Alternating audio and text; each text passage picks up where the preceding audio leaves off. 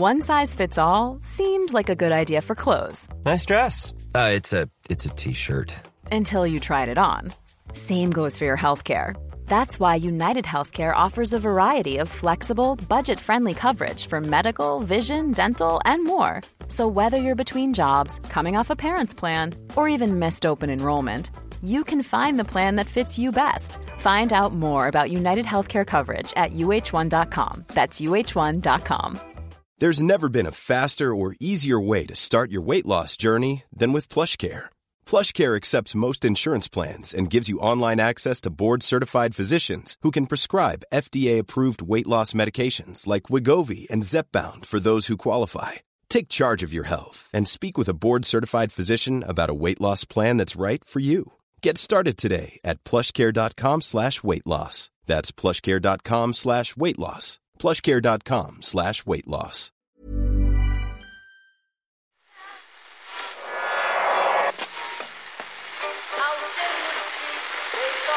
What form is that? That's the second time it's gone off.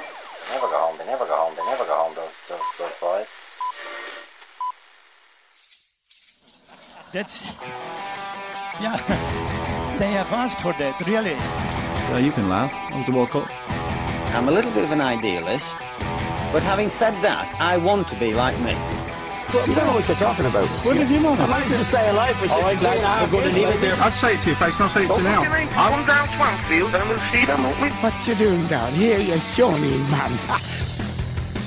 Oh, yeah, you read the blurb right. This is a bonus Irish Times Second Captains Football Podcast. Hi, Ken.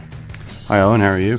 Bloody great, Ken. Bloody great. The situation is this. We told you on Monday that you'd have to wait until Friday for your next hit because St. Patrick's Day is falling on a Thursday this year. But I don't know, we got back to the office and just couldn't shake that feeling of guilt, Ken. It was written all over your beautiful face. Oh, that was just tiredness. I, I actually wasn't feeling guilty in the, sli- in the slightest amount. But uh, I was and felt that it just wasn't fair to ask our podcast addicts to survive till the end of the week without a re up. So we decided, I decided, Ken, we all decided as a group, we'll give them something to tide them over. That something just happens to be a face to face meeting with the Premier League, European Championship, and World Cup winner.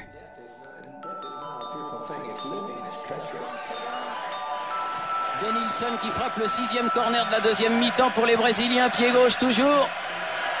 Et ballon écarté, Dugarry qui était venu À lui, gauche. ses 16 mètres 50. À gauche, ils reviennent pas les Brésiliens. Allez, à gauche. Emmanuel Petit Allez, à gauche, à gauche, à Petit gauche. et but Et troisième but d'Emmanuel Petit qui marque à la dernière minute du délire dans le Stade de France, 48e minute.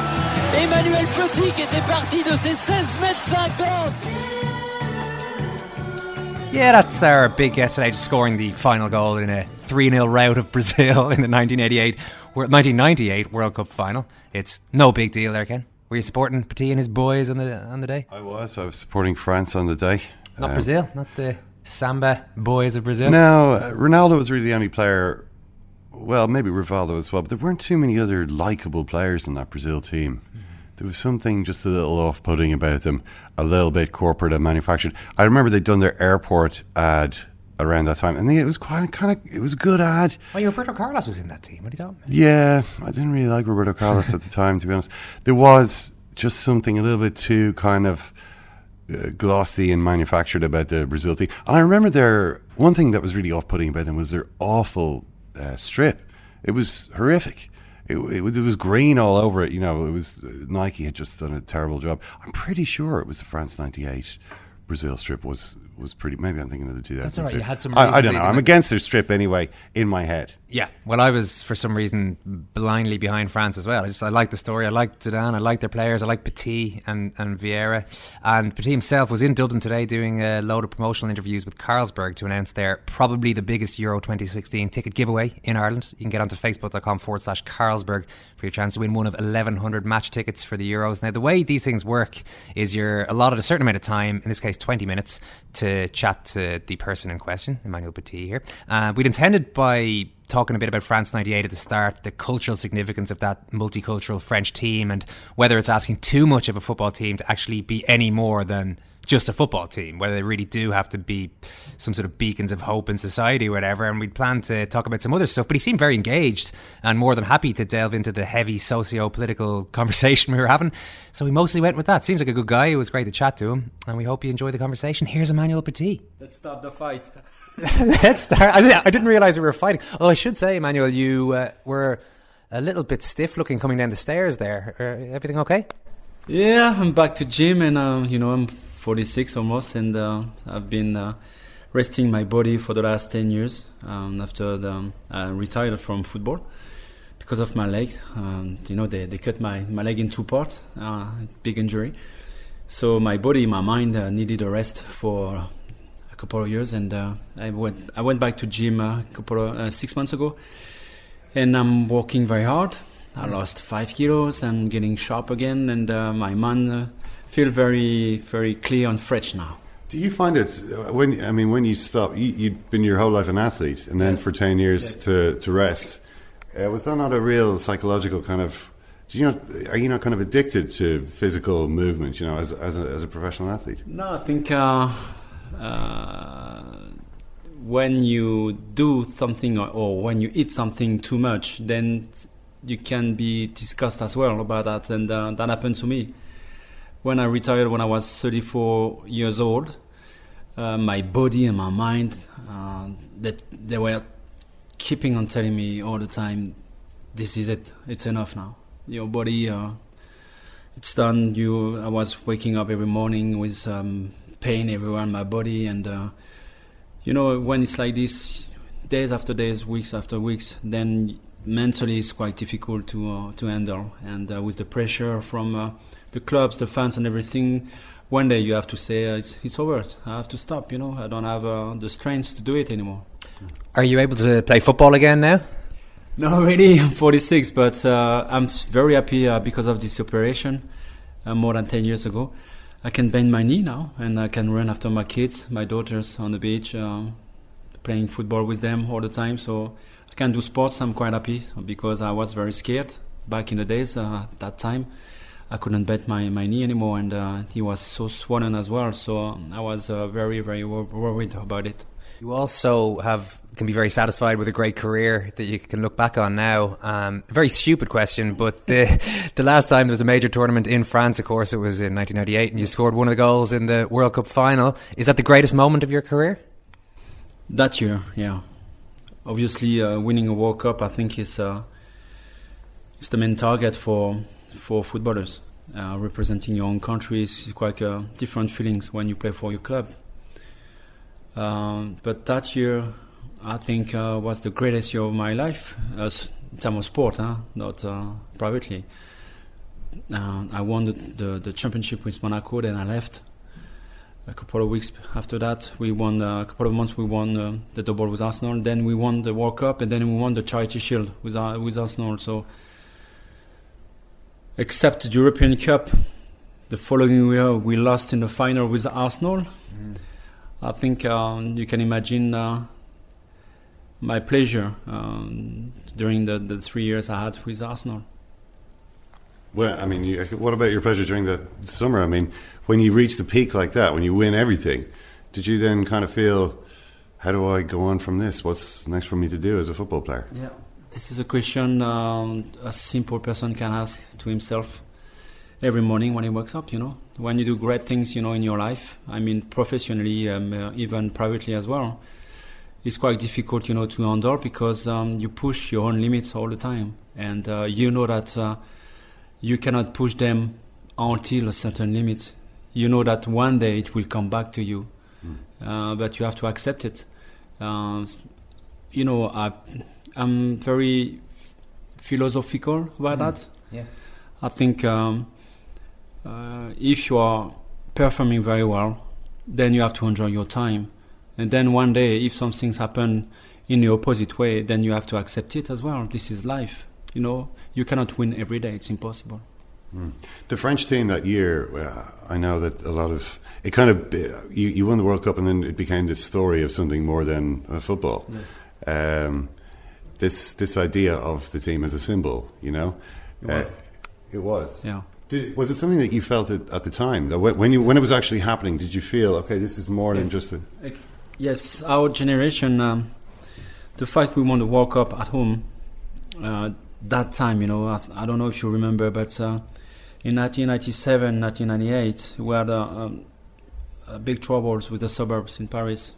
Um, some streets were burning. We had so much uh, political and social trouble uh, back in the days, and which actually they're still here. I think more important than 17 years ago.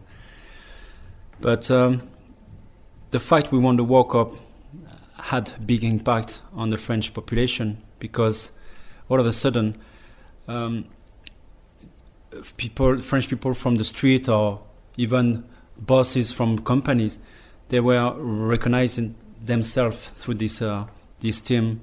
Uh, we were representing very well France uh, during this period. From uh, uh, we we were we are all French, but from uh, African countries, from Maghrebin countries, uh, just like Karembeu from uh, uh, the Kanak, you know, or Lizarazu, the Basque, or even uh, Thuram or Desailly uh, from African country, Vieira or Zidane, the Kabyle. So we are all mixed. This is our history in France since a long time, you know. We are all come from different country, different uh, backgrounds, different culture, different religions, and this is my country since I'm born, you know. But when we won the World Cup in 1998, because of what happened that time, I thought we could have a big impact on the politics. And uh, when I see 17 years after that what's happening actually in my country, I'm quite scared. Yeah. Is it expecting too much of a football team to have that sort of an impact? Because the same questions, the same hopes are being attached in a different way to the current France team after the Paris attacks last year and the situation that you talk about. Is it expecting too much for a football team to Be an example. Yeah, to, to be an example, to be anything more than just a football team? It's funny you asked me this question because somebody asked me the same question yesterday in France. I said um, that sometimes I'm a little bit uh, tired of trying to be the perfect person all the time because I'm a sportman. I know that sport is a it's a life school, you know, but uh, we are not uh, responsible for everything's happening into the society. We are perfectible, perfectible sometimes. We are just human beings. We can do mistakes.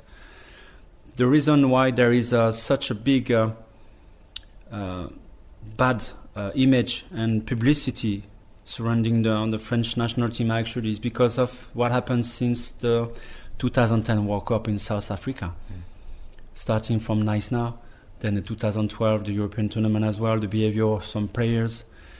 Then it happened again, and then uh, came Deschamps, tried to change many things, but once again, Benzema six steps with uh, Valbuena. Uh, so it's like we feel shame since uh, four or five years now with the national team. It's completely the opposite for, from what the French people used to live with uh, our generation, and after that as well, when they fin- they went into the World Cup final in 2006.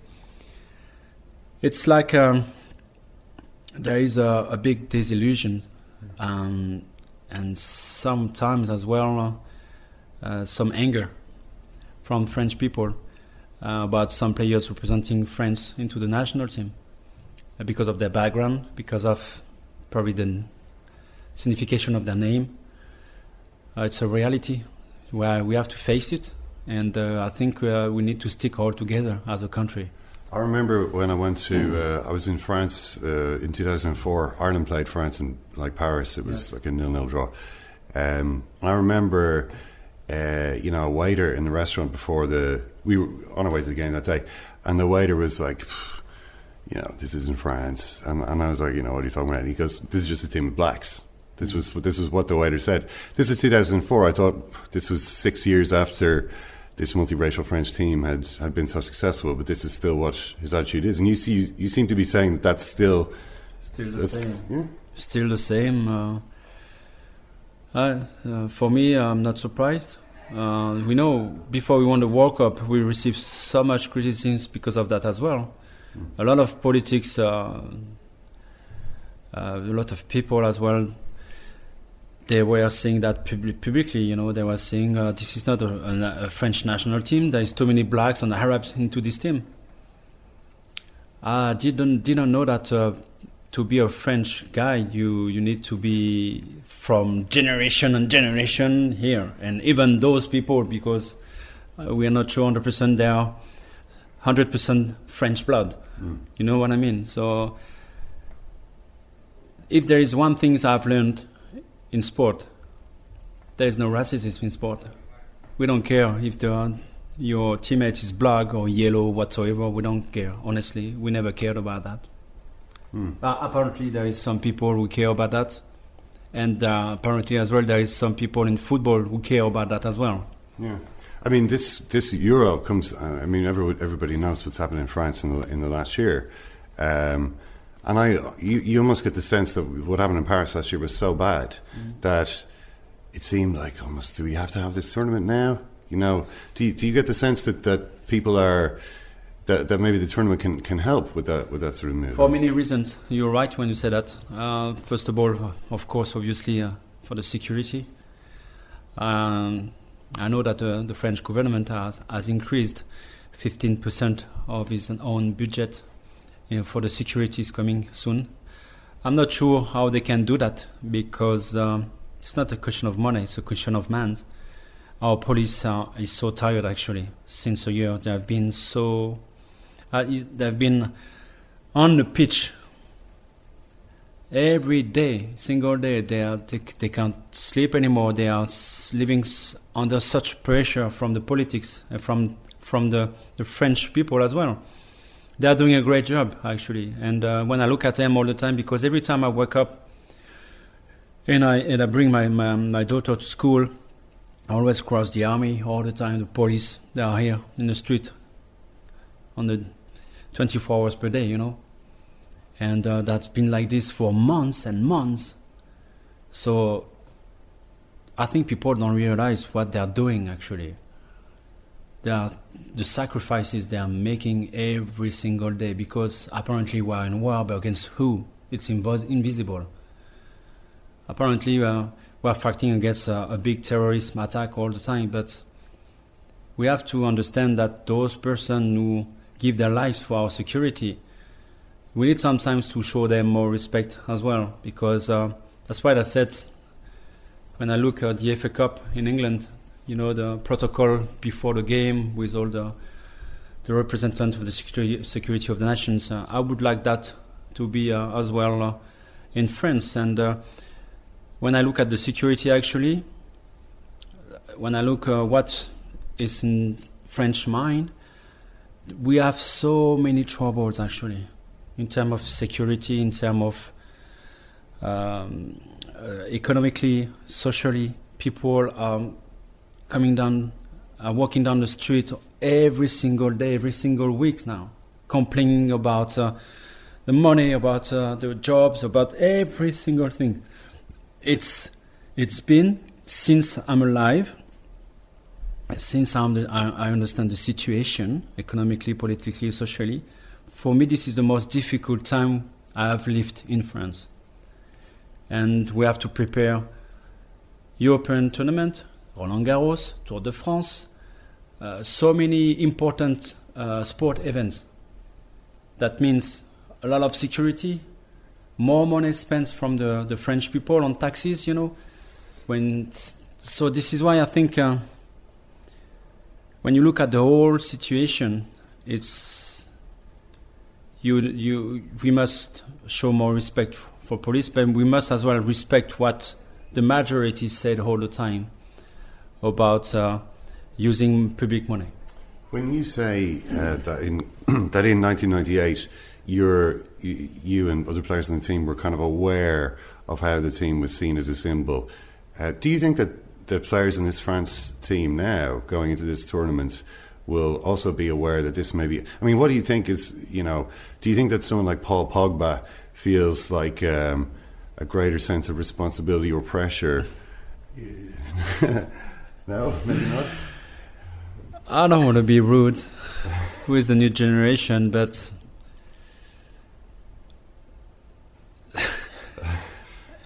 I don't want to say that 100% of the new play, the, the, the, the, players of this generation are the same because that's not true. But there is a big majority in these players uh, everywhere in the world. They only care about themselves, about their own image. They are more focused about uh, how many followers they have on Facebook, Twitter, Snapchat, or whatsoever, instead of are we going to win the next game? Are, we going to make the, our fans proud? Are we going to pay back the money we received all the time? It's like they are more focused on the haircut, on the tattoos, on whatsoever. It's, I know, so in my time it was quite the same with some players. Did you not get? Uh, did you? Did people not say, "Oh, Petit, look at his hair. Who does he think he is?" Back in, you know, back in the day. I've got long hair. Yeah. That's it. Yeah. Maybe one day I will do tattoos as well. But, you know, before showing off all the time, just prove your value. Not on six months, on years and years. If you pretend to be the star you think you are, then you have to prove it all the time. Not, you know, on the social networks, but on the pitch. Surely, though, given the direct proximity of the players to the tragedy of Paris uh, I mean, they were playing the match at night. Uh, the relatives of, of one of the players was was uh, a cousin of one of the players was killed. Surely they would be aware of themselves as being able to play a role a bit above the football. The, ha, ha, you don't get the sense that even this new generation uh, feels more of a responsibility since the Paris attacks than they would have beforehand. I hope so. I hope you're right. I hope, um, but those the majority of the players, you know, they live abroad. They don't live in France, so they they've read uh, what happened, you know, through newspapers on TVs, and I'm pretty sure they've been shocked about it. But uh, they don't live the same thing we are living actually, especially in Paris. And uh, as I said, there's still very good players with a very good personality, with a very good heart. But for me, it's a minority now. Playing for the national team, just uh, it's just a question of a question. Just a question of image now. For the, mass, the vast majority now, they, they take this just because they know that uh, that will bring sponsors, that will bring a good image for them. But uh, as I said, playing for the national team is not football. Well, could that change if if they bring in Zinedine Zidane walks in, you go in there, Thuram walks in before the tournament starts and explains to the players how much this should mean to them. Do you think that could have? Would you be willing to do that? Maybe I would shock pers- uh, some people, you know, but uh, do they know us? Who's this guy? They might say. Interesting about the history of their own country. I'm not saying that about the politics, socially, or economic, because I know the, the story of my country for centuries. I know the story, the story of my country in sport, especially in football. I can name you the men, you know, in 1930, you know. But do they know what uh, the old players, former players, have done before them? Ask just a simple question. They can give me the answer. You have actually asked them this question? Have you no, talked to these guys? Ask them the question. Oh, if, if I was to ask, know? yeah. Is it, is it though kind of just the way things are now? I mean, for instance, you know, Arsenal are often being criticised now for, oh, you know, putting up selfies of themselves after winning a game or the dressing room picture in every game. I, I mean, do you, I don't know how many pictures you have of you and Vieira in the, in the dressing room back in the day. Maybe you've got a couple. But if you'd had, you know, Twitter and Snapchat or whatever, I'm sure you would have been there every day. No. People would have said you were obsessed no, with, no, no, Because I don't have Facebook, Twitter, Snapchat, whatsoever. But, but, if you were, you know, if you were 27, 28 and, and made a football team, yeah. I understand. Uh, you, you people are passionate about the social networks. I totally understand that. Hmm. And uh, to be honest with you, I think it's in some way it's a very good thing. But my life, I want it private. So uh, I don't have to go on Facebook, Twitter, Snapchat to, to tell what I'm doing every single so day. Why, why, do you think they'll do it? Why do you think they'll do that now? Well, you know why. Well, not, not really. It's, it's difficult for me to understand. Don't be naive. Honestly, now you can monetize the numbers of followers you have on Facebook. Right. I take you an example. Cristiano Ronaldo on Facebook, Twitter, and Snapchat. I think I think he, he totalized 200 million fans, followers, er, across the world. Mm. The most, the five most successful sportmen in US totalize the same amount of followers. Right. So Cristiano alone by himself does it better, and you can monetize this. For example, if I am a big brand, international brand, mm. and I want to use Cristiano Ronaldo image, I'm not going to call his agent. I'm not going to say we're going to do uh, TV spots for two years, or radio, or newspapers, whatever, and that will cost this kind, this amount of, of money. I will ask Cristiano Ronaldo, can you wear my shoes and take a picture and post it on your social medias? You're going to touch 200 million pe- person in one single minute.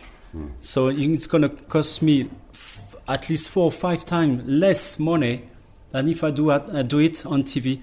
And I will touch five more uh, people, you know, Yeah.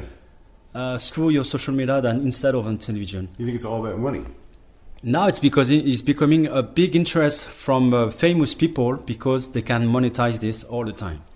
Okay, well, Emmanuel, we're out of time here. You've got another couple of conversations to have. No, but uh, I think we know we can't follow you on Twitter because uh, you're not I know around. we cannot. There is a yeah, there is accounts you know on my name, but this is not me. So don't just be aware that every time you post something and you think you are connected with me, it's not me. Emmanuel, great to talk to you. Uh, we hope you enjoy next summer and best of luck in the gym. Yeah, you know I'm back in the gym, so I'm just halfway now.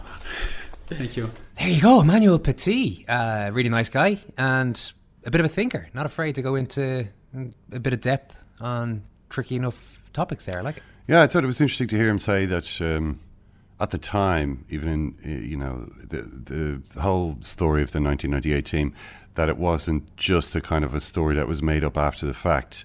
Uh, you know, uh, people seeing, th- reading things into the story after it happened, but rather that while it was happening, the players themselves felt as though there was a kind of a greater importance to what they were doing, uh, that they could be a symbol that the country needed at that time. I think it is very interesting to hear uh, that that was playing a, a part in at least some of their heads uh, at the Well, time. Thuram Blanc. You know, there were quite a few thinkers. At Deschamps, I would. I, I, I, he seems like a smart guy. Well, barrackroom lawyer, some might say. But a busy little so and so. Um, But yeah, there, I can imagine there might have been some conversations aside from just tactics during that tournament, which which would be nice. There was a touch of the former footballer mm, being a grouchy old man towards the current crop uh, as the pro- as the conversation progressed. But yeah, maybe has Pogba and the boys, whether they're going to be up to, um, carrying the torch. and it's yeah a heavy enough torch this time around. So It was the Lassana Diarra who I was reaching for there, just checking up the French player who lost a relative in the Paris attacks. His cousin died, and Anto- Antoine Griezmann had a sister in the Bataclan, but she managed to get out. Which is ju- just what I was trying to get at there with Petit was, Mean, surely if these guys are ever going to think about anything beyond just football, it's the fact that they were in the stadium when this when the stadium was attacked, and one of them lost a relative, and another one very nearly lost his sister in the other attacks. yeah, when you hear the actual bombs going off while you're playing in a match, I think it does tend to create a connection between the the wider story and the and the, and the football. All right, yeah. There you go. There's your quick fix. Don't bother scrolling through on Thursday, desperately hoping two new podcasts will pop up on your feed. It's not going to happen, folks. It's cold turkey on Thursday, St. Patrick's Day, but on Friday, we'll be back ready to react to Manchester United versus Liverpool in the Europa League and also the All Ireland Club finals, which are on on Paddy's Day. Ken, thanks so much. Thank you too, Al. Thanks for listening.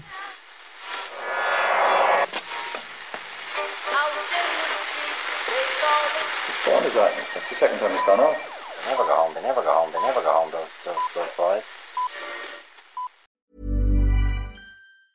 Mom deserves the best, and there's no better place to shop for Mother's Day than Whole Foods Market. They're your destination for unbeatable savings, from premium gifts to show-stopping flowers and irresistible desserts. Start by saving 33% with Prime on all body care and candles. Then get a 15-stem bunch of tulips for just $9.99 each with Prime. Round out Mom's menu with festive rosé, irresistible berry chantilly cake, and more special treats. Come celebrate Mother's Day at Whole Foods Market.